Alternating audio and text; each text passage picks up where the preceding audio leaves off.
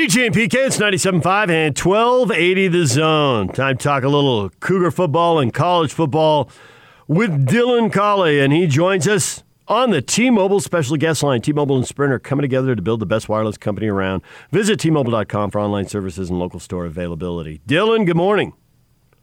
Morning. Happy Tuesday. How are we doing? Good. As a former wide receiver, did you find the Troy game much more fulfilling than Navy? I mean, it, it's great to run over a team, but isn't it better to throw for have the starting quarterback throw for almost 400 yards? Uh, one hundred percent. I think as I uh, as you watch games like that, that's when you start praying right inside the 10 yard line that we can get some holding calls, maybe some personal fouls. Back it create up. a huh? little, yeah, create a little more space. With that in mind, Dylan, when you get in that situation, how difficult is it to move the ball because everything is so condensed? Yeah, I mean, uh, luckily, I think in today's game, right, maybe 10, 15 years ago, you had uh, such a focus, right, on just, well, we're inside the five, let's go ahead and pound it.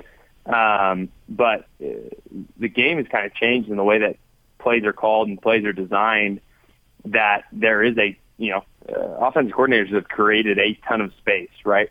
Instead of thinking, hey, we have the five yard line, right? Uh, how are we going to get across the goal line? You're now looking at, okay, we have a full 15 yard because of the back of the end zone. Um, and there are a variety of defenses that are played down in the red zone, especially if you're playing against a, a, a heavy pass team.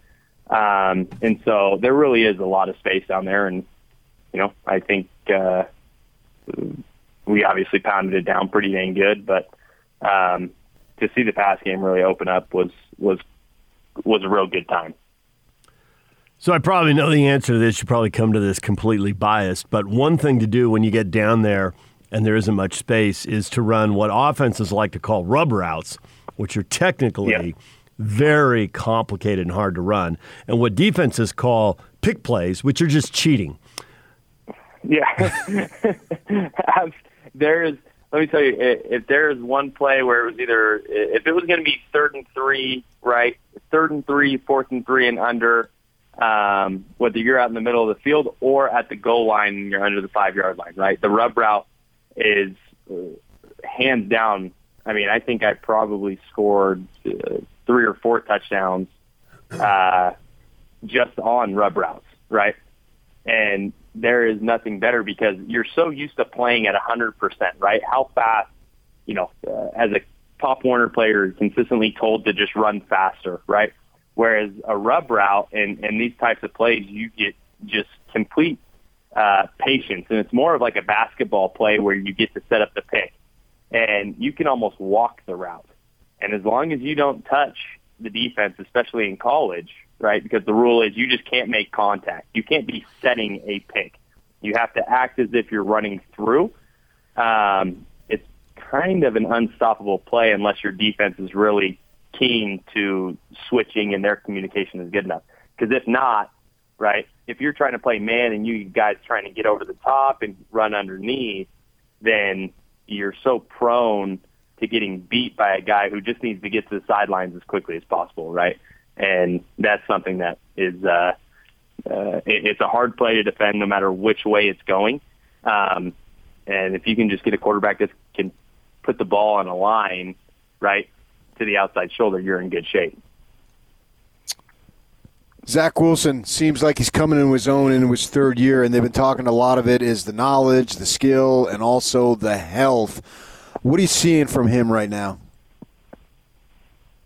Uh, I I think to be completely honest with you, right? I think my uh, I get a lot of I get a lot of slack for uh, my comment after the uh, after the the bowl game in 2018, right? About what I believe Zach Wilson could be, which is one of the greatest BYU quarterbacks of all time, Yep. right? So now that we're all seeing, you know, outside of the mental, we see a full health, right? We see a kid who is uh, comfortable with his receivers. He has a phenomenal offensive line. I mean, when it comes to just flat out arm talent, technique, being a quarterback, uh, I think a lot of people are now seeing that Zach Wilson really does have that capability of being one of the greatest of all time at BYU. Right now, how does he spend this next two years? What happens mentally? All of these things. Yes, there are those things that go into effect, but as you've seen, right, the way he carries himself, some of the balls that he, uh, the touchdown that he threw to Isaac Rex, right? Um, you look at that as oh, a nice little eight to ten yard touchdown whereas he's rolling out to the left and can get the ball across his body and drop it in right behind the defense to get to Isaac to where only Isaac can get it.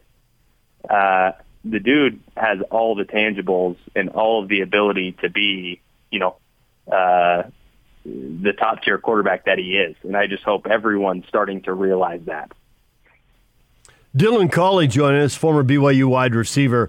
So, do you think Louisiana Tech is going to be the best of the three teams they've played? And if that is true, do you think BYU can still hang up half a hundred, as the old ball coach used to say? Absolutely, and I think uh, I think it's going to be the toughest test for the defense, right? Um, simply because of the the speed, right? the offense they run, you have a team that's going to open it up and, and throw the ball right 40, 50, 60 times. And so as long as the stamina from the defense is there, then there's no question that it's going to end up being right. I, I truly believe it's the same situation that Navy and Troy were. I honestly thought that Troy was uh, was going to be a very close game, right? Um, but it just proved to me watching that that you know this BYU team is is even a lot better than I thought. Um, and so as long as they can keep that that the defense right, as long as the defense can keep the offense kind of stalled, um, you know, making the right hits on the receivers because that's what's going to happen is they're going to end up throwing the ball. It's a matter of how fast can you get downhill and how aggressive can you be on receivers because the more times you hit a receiver, the less times they want the ball right? And so it'll be a very similar uh, situation to when BYU plays Hawaii, right? How are you going to play that type of offense that's going to throw the ball 50 to 60 times um, and make sure that you're maintaining pressure and keeping the stamina up? So offensively, I don't worry, right? Uh, Louisiana Tech's defense is very similar to Troy's. Um, the receivers, the running backs, the offensive line. The offensive line is way too dominant, especially against these teams like Troy and Louisiana Tech, for there to be any sort of actual worry that Zach's going to have any pressure, right? So as long as those things all kind of line up, um, whatever the spread is, right, I'd take the spread for BYU again. You bounced around a little bit in your career, college. You know, you start go to BYU, go to Hawaii, and then come back. So you probably played for. I can't even remember how many coaches you played for, but you look at now BYU, particularly on offense, which has been really good the first two weeks, uh, and you got experienced offensive line and a quarterback, obviously, but you also have uh, the nucleus of the offensive staff there and has been there now for three years. How important is that continuity with relation with the relationship between the players and the coaching staff? Uh, I would say it's probably the largest part of their success, right? Uh, I just even being able to play for a coach for two years in a row, right, um, is brings a lot of comfort. I think the most success that I had on any of the teams that I played on, right, was uh, our sophomore year at Hawaii, um, where we even just won seven games, right, and that was Rolovich's second year at Hawaii, right. But the comfort, the understanding of the offense, it's a game changer. So to know that all of these guys, you look at the core of the offense, they're not only right. It's not just the offensive staff that's been there for three years and have uh, gotten comfortable in this offense.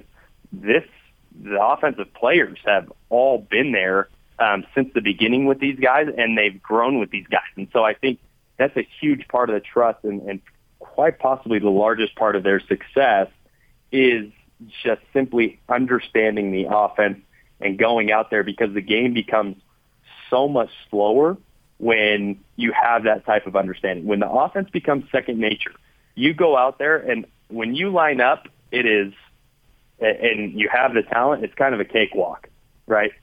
Um, and so, you know, I think uh, I think that's a, a big part of the success, and you'll continue to see that, right?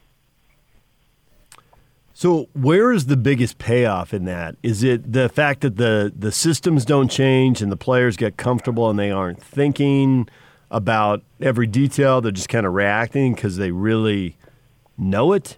Is it uh, is it more that the uh, that they really get the confidence from the coaches and they got that relationship. So in a tough situation, everybody believes they're going to make the big play that's going to get them through it. What where's the real payoff in all of that? Yeah, I, I, I think I think the first part, right, the the actual mastery. If you think about uh, the ability to go out and do a job when you guys get up, right, um, and you start your show, at this point, right at this point, it's probably pretty easy to feed off one another and to be able to carry on a conversation for how long your show is. And so it is just that mastery and that continuity and doing things so many times uh, that you do just kind of have this next level understanding and next level comfort.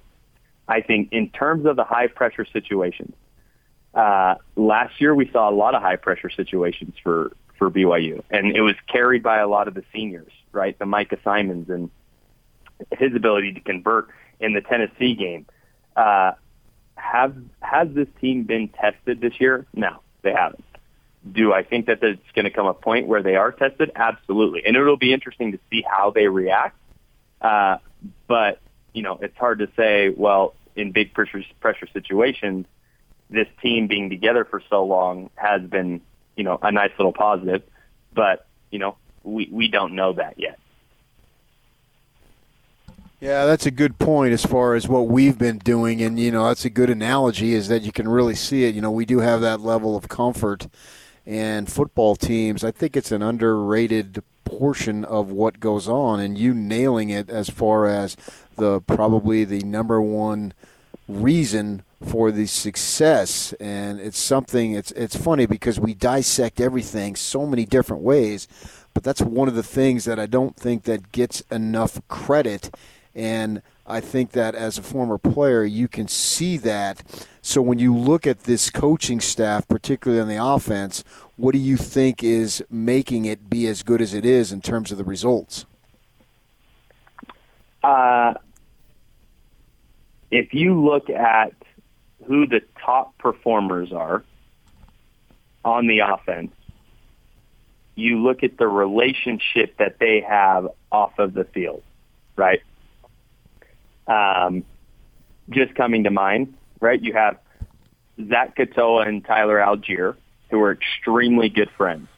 Okay.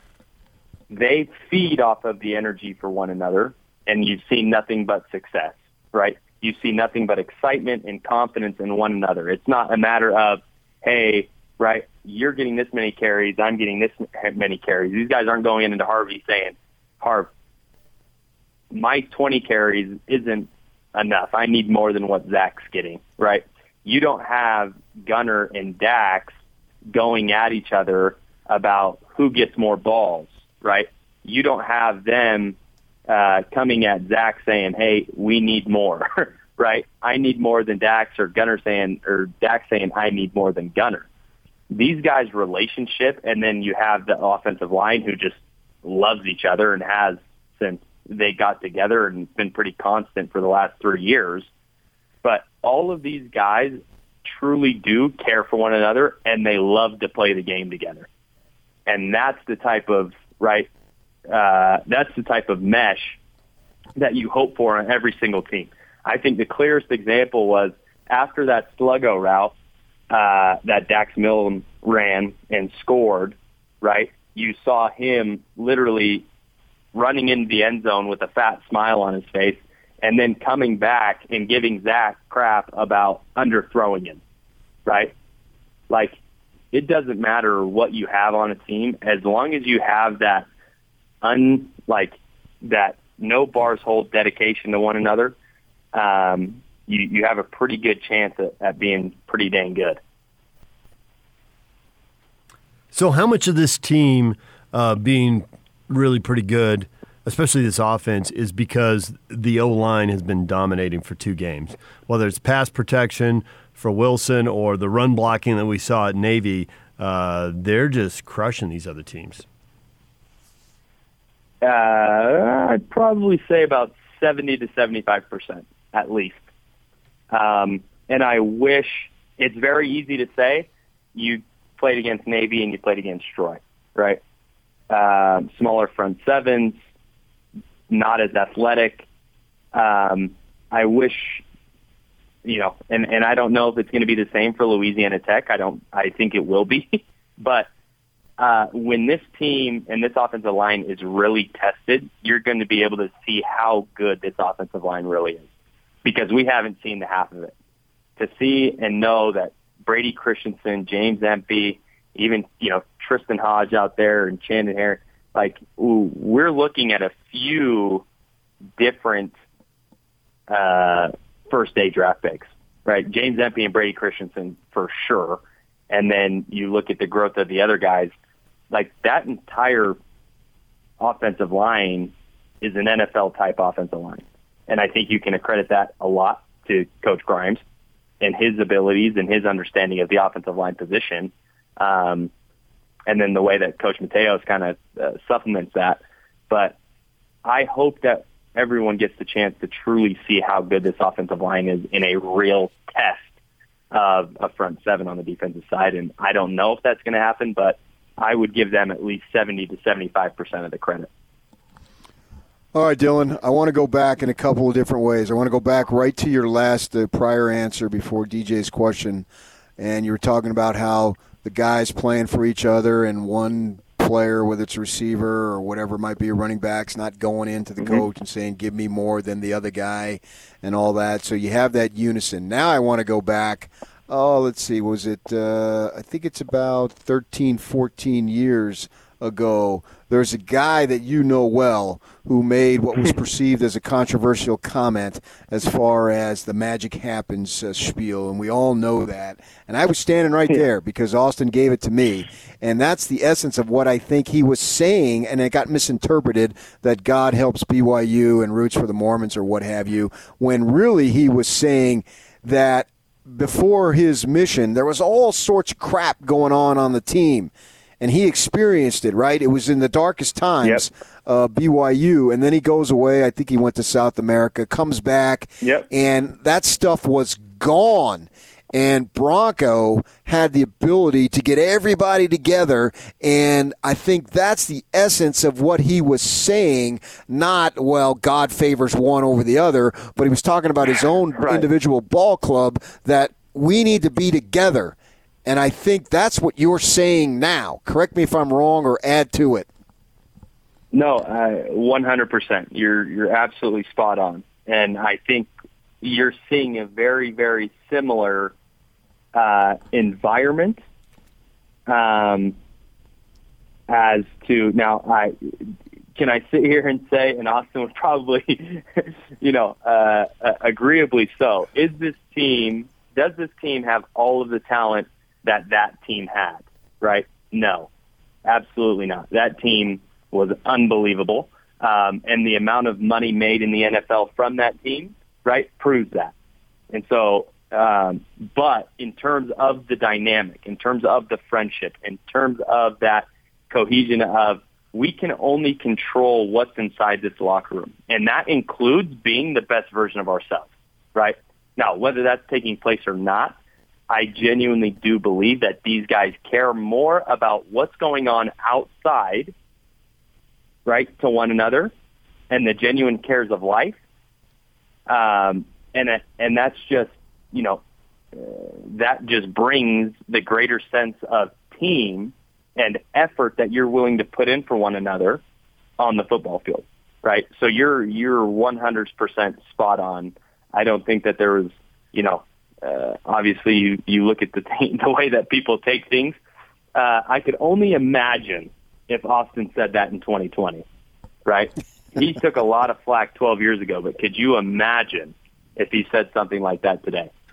I think he would have been uh, uh, put in an even worse position. yeah, yeah, I think you're right. Yeah. So the only thing I want to jump at, well, that's not true, but we're out of time. The one thing I really want to jump at here is you say that team had unbelievable talent and those guys made a ton of money in the NFL. But this offensive line, let's say it's best case scenario, and you know they got eight starters back. That's not deniable. And the NFL's looking mm-hmm. at four guys. Let's say four of these guys have long NFL careers. You know, if you have four NFL offensive linemen, you can probably run the ball every week in college football, and you can probably keep your quarterback clean and give him a pocket to throw out of 30, 35, 40 times a game. Yep. If everybody else is a decent college football player, man, not an NFL, but a good college football player, they're going to thrive behind with that kind of offensive line on the field with them. They're going to thrive. Oh, 100%.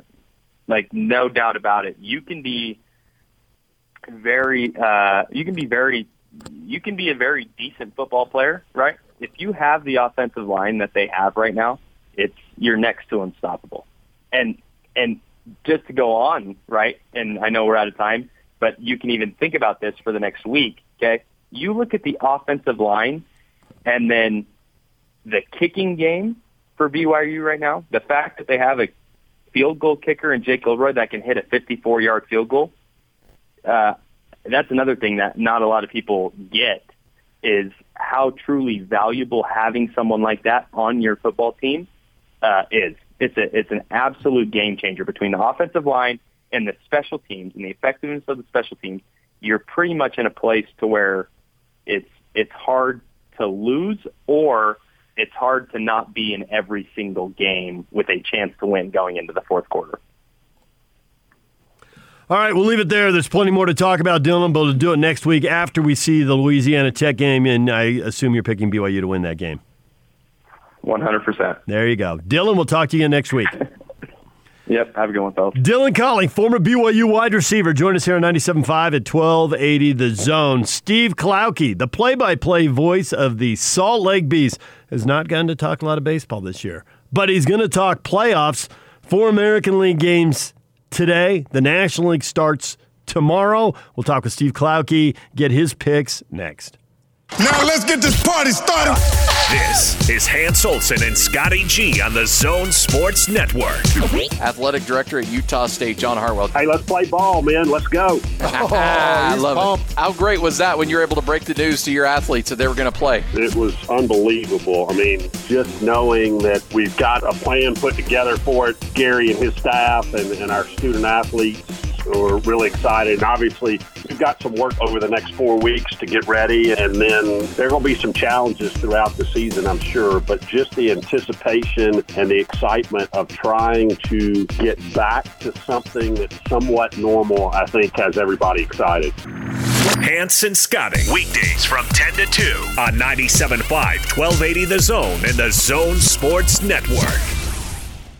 DJ and PK, it's 97.5 and 1280 The Zone. We're joined now by Steve Klauke, the play-by-play voice of the Salt Lake Bees. He joins us on the T-Mobile special guest line. T-Mobile and Sprint are coming together to build the best wireless company around. Visit T-Mobile.com for online services and local store availability. Steve, good morning. Morning, guys. How you doing? Good. So, with the baseball playoffs getting underway here with these uh, wild card series and 16 teams in, I'm – I'm wondering if the traditionalist in you hates this, or if Steve Klauke, visionary, says, hey, there were too many teams tanking. They didn't think they could win their division or, or, get that grab one of those wild cards, and it just is a bad look to have a third of the major leagues just chopping their roster up, lowering their payroll, and really not competing. So I like this new formula, even though a couple teams are in with losing records. Well, I, I guess my my first thought is, well, what's the difference between that and all the other leagues in professional sports, right? I mean, you you have so many teams in the NBA playoffs, the Stanley Cup playoffs. This year expanded to 22 teams. So it's you know, I guess it's because of the situation. I'll be curious to see if they expand it next year when we go to a regular season, but. uh you know, for the time being, it's kind of fun, and the fact that uh, there's eight games on television tomorrow, that uh, certainly is enough to wet your whistle and my whistle is freaking going to be wet. Uh, that's almost a whistle as mine. But uh, no, I was actually hoping that the Dallas Stars would win last night, so that on Wednesday we could have eight baseball playoff games, Game One of the NBA Finals, and a Game Seven in the Stanley Cup. It would have been great. Oh yeah, absolutely, no question about it. As I look at this postseason, I don't see that you know there's more teams, so it's different and format's different. I get that, but the formula to win, to me, in the postseason has always been pitching and timely hitting. And obviously, you have to have defense too, but I put that under pitching. So I don't see where it changes. And as I look at it with that in mind, I have to go the favorites. No big surprise with their pitching and their timely hitting would be uh, the Rays and the Dodgers. I, I could see that, but I, I really think to me, everything is up in the air with the best two out of three to open. I mean, all it takes is a you know a couple of bad outings uh, by your top two pitchers, and you're out, even if you might be the be the favorite. So I I, I look at this lineup of of matchups in this first round, and I don't see any guarantees anywhere. I think anybody can win two games in three days. So uh, it'll be interesting to see after this first round who's left. I mean, you could have nothing but five at five through eight seeds after the first round. You just never no, know in a two out of three. No way. I'm oh, yes guaranteeing way. the yes Cubs. Way. I'm guaranteeing the Cubs beat the Marlins. I don't know. It depends on who's sitting in the front row down by the left field bullpen. Oh, I see what you did and there. remember, the Marlins have never ever lost a postseason series. Every year that they've went, made it to the playoffs twice, they've won the World Series. By the way, as a Padre fan, that just disgusts me. But let's move on to something else. They don't even keep their teams together when they win. It's just That's such very a, true. Such a weird franchise and such a weird history. Plus, there's some jealousy. I'm not going to. It's, that's, okay to be jealous in that situation. It's been a it's been a remarkable situation where they, like you say, they they win and d- dismantle, win, dismantle. But this last dismantling, we're 15 years in, and now Derek Jeter trying to put things together. So when we look for storylines in the postseason, uh, you know there are several, and you, and you can pick one. But I, I got to admit, I think the A's, you know, and, and, people saw the Moneyball movie and and know that the A's have really got this. They're in a terrible ballpark without much of a fan base. They're not going to attract free agents. They're not going to spend money, and yet they get into the postseason a lot. But they don't go to the World Series, and they certainly don't win it. Could that change this year? Is this team going to be any different than previous A's teams we've seen? Well, certainly in the first round, they'll be the most comfortable team because they're used to not having anybody in their ballpark. But if a bing, yes. and I guess you could say the same uh, with Tampa Bay. But no, Oakland, I think, is set up for a, for a good run. But again, somewhere along the line, they tend to stumble. And quite frankly, being a homer, I hope they stumble in the first round because they're playing the White Sox. Yeah, there it is. No, but Yes, there are, are. some you know great storylines. Like I said, the Marlins having never lost a, uh, a postseason series, Cleveland going in without their manager uh, uh, Terry Francona, Sandy Alomar Jr.'s uh, taking over for the rest of the year. You've got uh, a Toronto team that played uh, uh, their home games uh, in a AAA ballpark in Buffalo, and uh, and you have two teams in the postseason for the first time in baseball that had sub 500 records. MVPs, I'm going with Freddie Freeman and either, either Timmy Anderson or Abreu of your White Sox. Who do you got? Oh boy, that's a tough one. I, I, I like your National League choice. Between those two White Sox players, I'm going to have to go with uh, uh, Tim Anderson. He's the table setter at the top of the lineup, outstanding defensive player uh, on the infield, and uh, he, he's kind of, uh, along with Abreu, a, a veteran leader on a very young ball club that uh, a lot of people thought might be a very good team at some point, but maybe a couple of years away. So I, I would go with uh, Anderson. Who are your Cy Young Award winners? Oh boy, um, I think Bieber in the American League. Well, that's a no-brainer. Yeah, I, I, I would say so. And uh, boy, the National League. Uh, Trevor Bauer, Trevor come on, Bauer, he's yeah. a no-brainer. Trevor Bauer, Bauer, the future angel, uh, I think will be, Oh. be the be the guy for the, for the, who's got the Cincinnati Reds in the postseason today against Atlanta or tomorrow against Atlanta. Trevor Bauer, yeah. Future Angel for about a year and a half, and then he'll rub everybody wrong and go to his, what, fifth team? Well, I guess they have to hire their GM first, although all signs point to uh, uh, guy who's always had success in rebuilding franchises, and that's uh, Dave Dombrowski. So you buying the Angels then? Ooh, no, I can't afford them. ah, I yes, that Steve one. Klauke. But uh, no, no, it's just been a long dry spell, and, and, and Trout's so good, and put him on a stage in the playoffs. And is that all going to happen? Yeah, he's only had one playoff series in his career, and you know, five straight years as uh, under Billy Eppler as general manager, uh, and having sub 500 seasons. They needed to make a change. I see Joe Maddon staying on as manager, but Dombrowski's first job, or whoever gets the job, will be to shore up uh, the pitching staff. They've gone out, they've spent some money on position players. They got a great signing in Anthony Rendon from Washington, who had a solid year. Uh, the starting pitching was good, not great, not even very good, but good this year for the Angels. But the bullpen was horrible, and that really cost them. Their slow start cost them because they had one of the best records over the last 15 games. Yeah, they did. Uh, when I look at Houston, I have to admit the trash cans they made a huge difference. I didn't think it would make that much of a difference, but I saw uh, several places listing batting averages, trash cans, and then tra- batting averages post trash cans, and the drop off, particularly Altuve and Bregman was uh, just precipitous, and I don't even know what precipitous means, but it sounds big, and that is something that really, really surprised me. Do you think that uh, there's more to it, or was it just the fact they didn't know what was coming and they're really not that good? I, I think I think they'll have a, a, a bounce back year next year, but I, I do think that it did help what happened in the past. Matter of fact, uh, I I had heard from a couple of our guys since that whole thing came down that uh, they think the same thing happened when Houston won the PCL championship at Fresno. That there was some uh, some drum banging, garbage can banging going on there.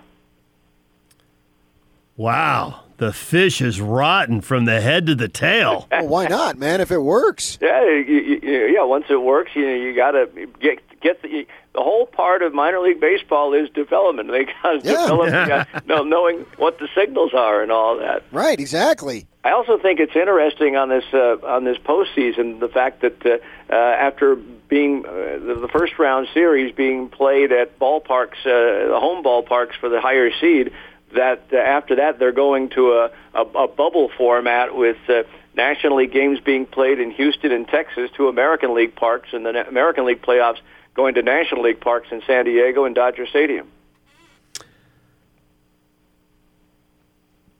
That has been flirted with on and off for like 40 years. The World Series should go to a warm weather site. They should eliminate the days off.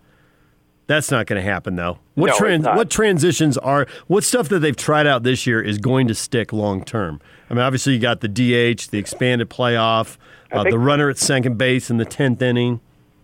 I, I think the, the, the DH uh, is eventually going to be in both leagues. Um, I kind of like, although I don't think it'll happen. Uh, I like the seven inning games for double headers, uh, just to save uh, pitching staffs. But uh, I, I, I've always disliked uh, since they put it in minor league baseball the runner at second rule. Thankfully, it's uh, not going to be used in the playoffs. It's a regular inning uh, in the starting in the tenth inning uh, this time around, much like in in hockey where they play three on three in a five minute overtime in the regular season. But in the Stanley Cup playoffs, it's a full five on five and uh, and, and that kind of stuff. No, no shootout or anything. So uh, I, I I definitely have never liked that uh, that rule. It, it just reminds me of, of of softball, I guess, and it just has no part in baseball. I can see it in the minor leagues, even though I don't like it, just to save uh, pitchers' arms, uh, so they have ridiculously uh, low pitch count limits. And you know, usually by the 13th or 12th or 13th inning in, in, in our games, uh,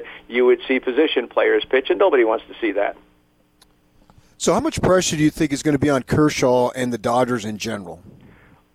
There always is because they've had so much failure over the last uh, few years, and so I think it. Uh, uh, you know, I, I, I mean, this is a, a telling sign right now that he's not even starting game one. It's Walker Buehler getting the start. So I think uh, the Dodgers are under immense pressure to uh, to succeed, and they've got a tough first round matchup with Milwaukee. I think they have the most pressure of any of the 16 teams in the postseason. Yeah. By a wide margin, don't they? Yes.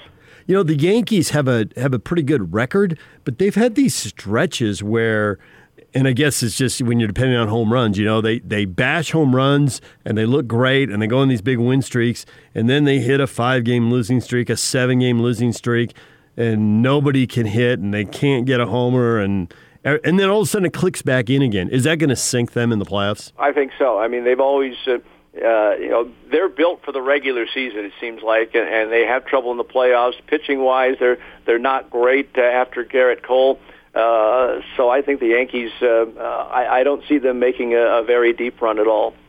Of course, that, that's also. I guess I could say that about uh, uh, my White Sox. They're a team that relies on the home run considerably, so I don't expect them to go very deep. They're, they're not capable, as you have to be able to in the in the postseason, uh, to string together you know three singles to get a run. I'm going for as far as a team that had a great, uh, pretty good record. Maybe not great, but certainly good enough.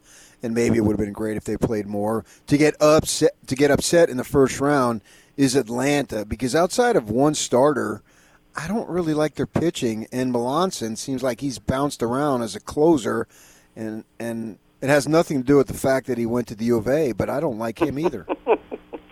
Well, it, yeah, it, and and if you know if Trevor Bauer has a good game in here in Game One, boom, they're down one nothing, and how can that Right. young team uh, handle themselves? Uh, I'm curious about Minnesota. Here's a team that comes in what they've lost 16 consecutive postseason games or something like that, and it's a, uh, a lot of people rooting for them to knock off Houston.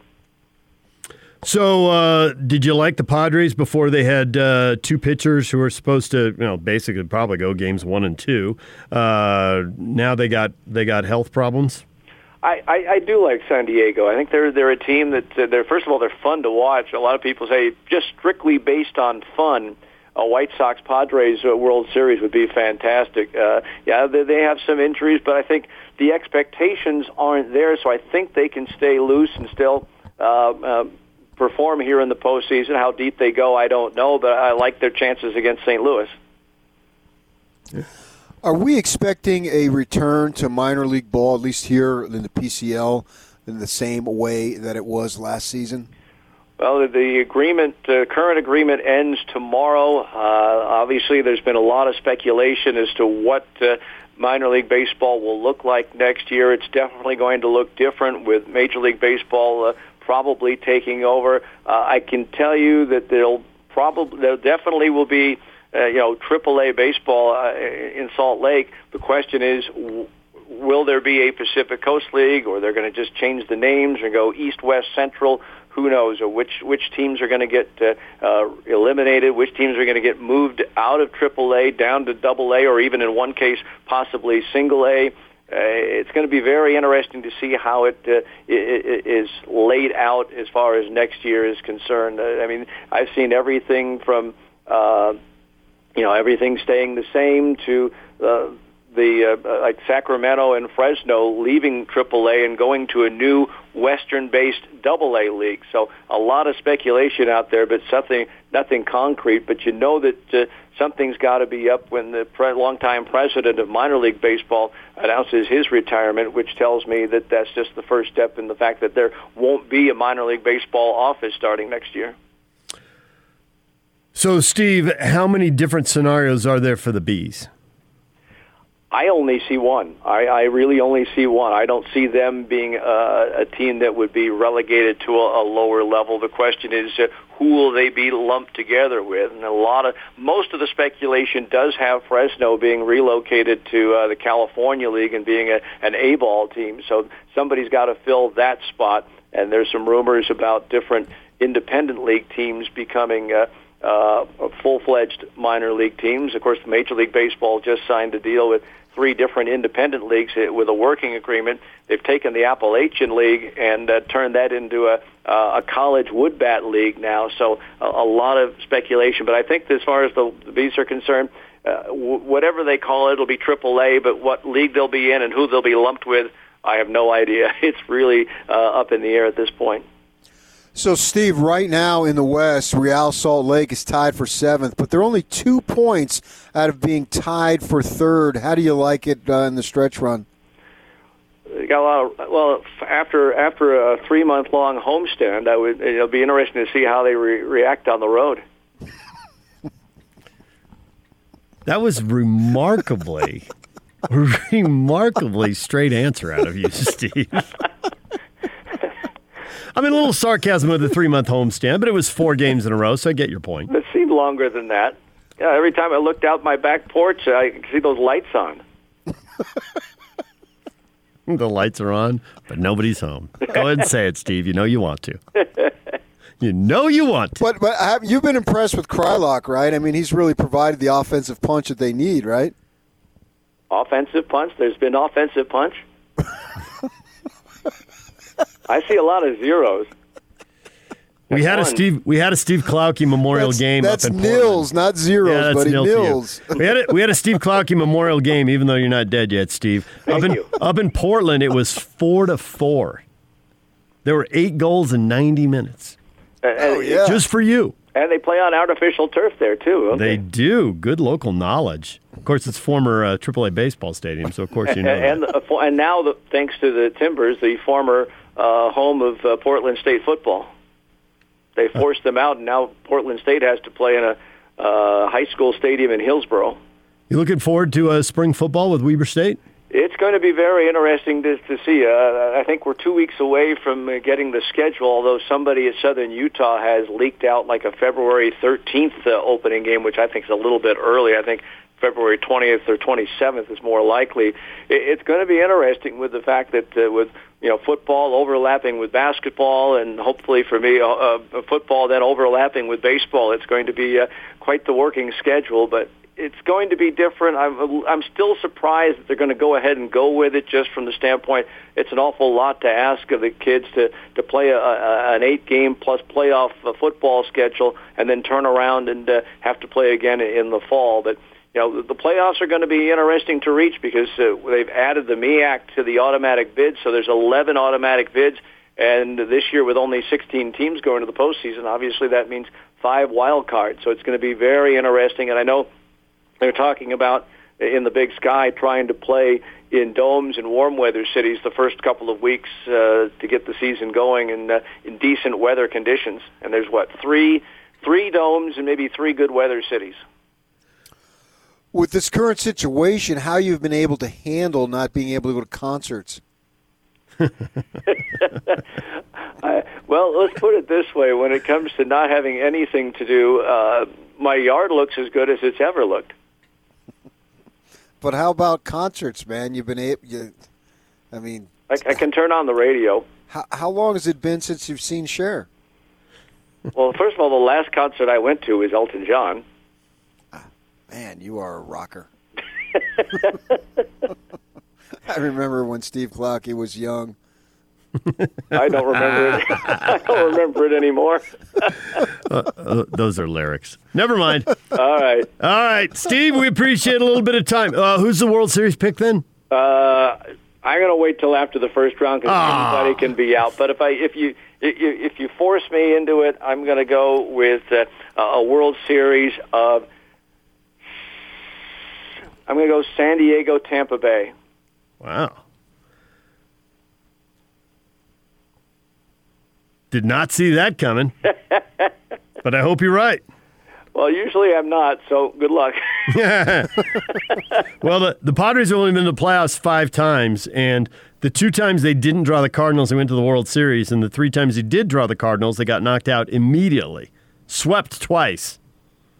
So uh, this isn't your grandfather's Cardinals. They're not. They're not. yeah, that that's good. true. That's true. All right, hey, we appreciate it, Steve. Thank you, Thanks, guys. DJ and PK. It's 97.5 and 1280 The Zone. Take the zone with you wherever you go. Let's go. Download the all new Zone Sports Network app on your phone and get live streaming of the zone as well as podcast editions of every show. From Salt Lake to Shanghai, Provo to Portugal, or Ogden to Oslo, wherever you go, we'll tag along. Let's go. Download the new Zone app by searching Zone Sports Network wherever you shop for apps. It's the Zone Sports Network app from 97.5 1280 The Zone and the Zone Sports Network. DJ and PK, it's 97.5 and 1280 The Zone. Join the big show Friday from 2 to 7 at the warehouse, 86 East University Parkway in Orem. Price is so low, it'll blow your mind. Boom! PK, we got some college football to get to in just a second. Question of the day, all about uh, BYU and their schedule and our conversation with Tom Holmoe. But uh, off the Monday night football game, as the Chiefs uh, beat another team that was in the AFC playoffs last year and improved to 3 and 0. Who's the biggest threat to the Chiefs in the AFC? Bills, Steelers, Titans, somebody else? Who could derail the Chiefs? Who do you believe in the most?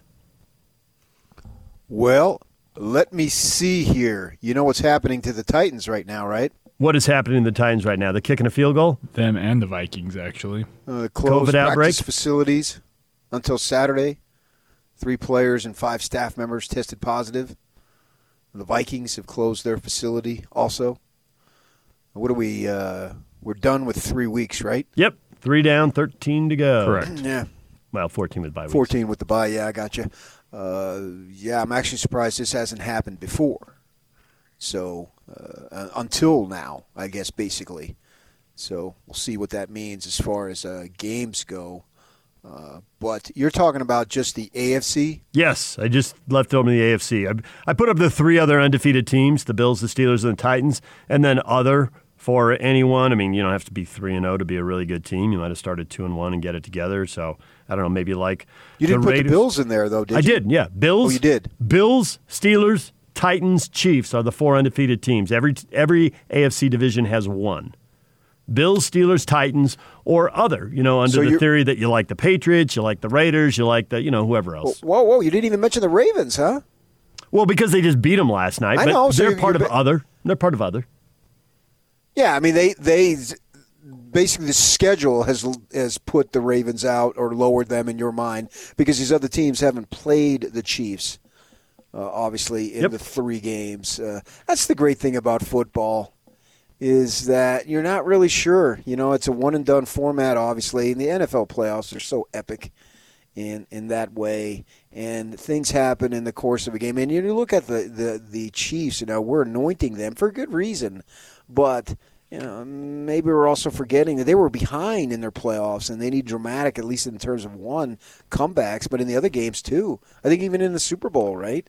So uh, things broke their way, or did they break their way? Or they made them break their yeah, way. Right. I mean, uh, even as I'm saying it, I'm wondering: is nah, that's not even really the right thing to say? Am I sure about that? Well, I- no, I'm not. I think I sign off number one on everything's wide open, if for no other reason than we have seen injuries dramatically change teams' fortunes. Right? You can you can be gutted by injuries at any time. It can happen to any team, Chiefs included. So you got to throw out there number one. It's wide open because the NFL and it's so physical.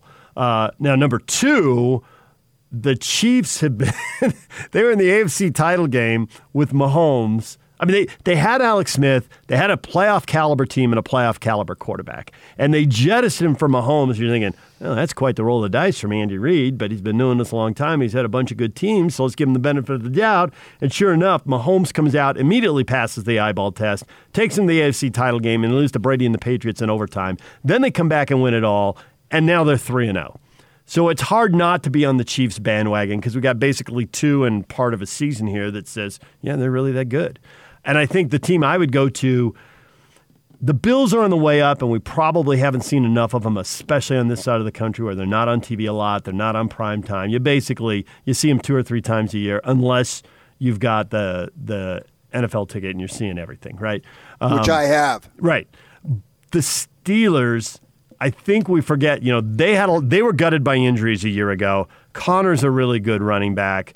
Roethlisberger has got tons of playoff experience. They typically have a really stout defense. They're built to play in cold weather, whether they're in Pittsburgh or Kansas City for a playoff game. Either way, it's cold, and the Steelers are built for that. So I, I would go Steelers right now, acknowledging obviously it's wide open.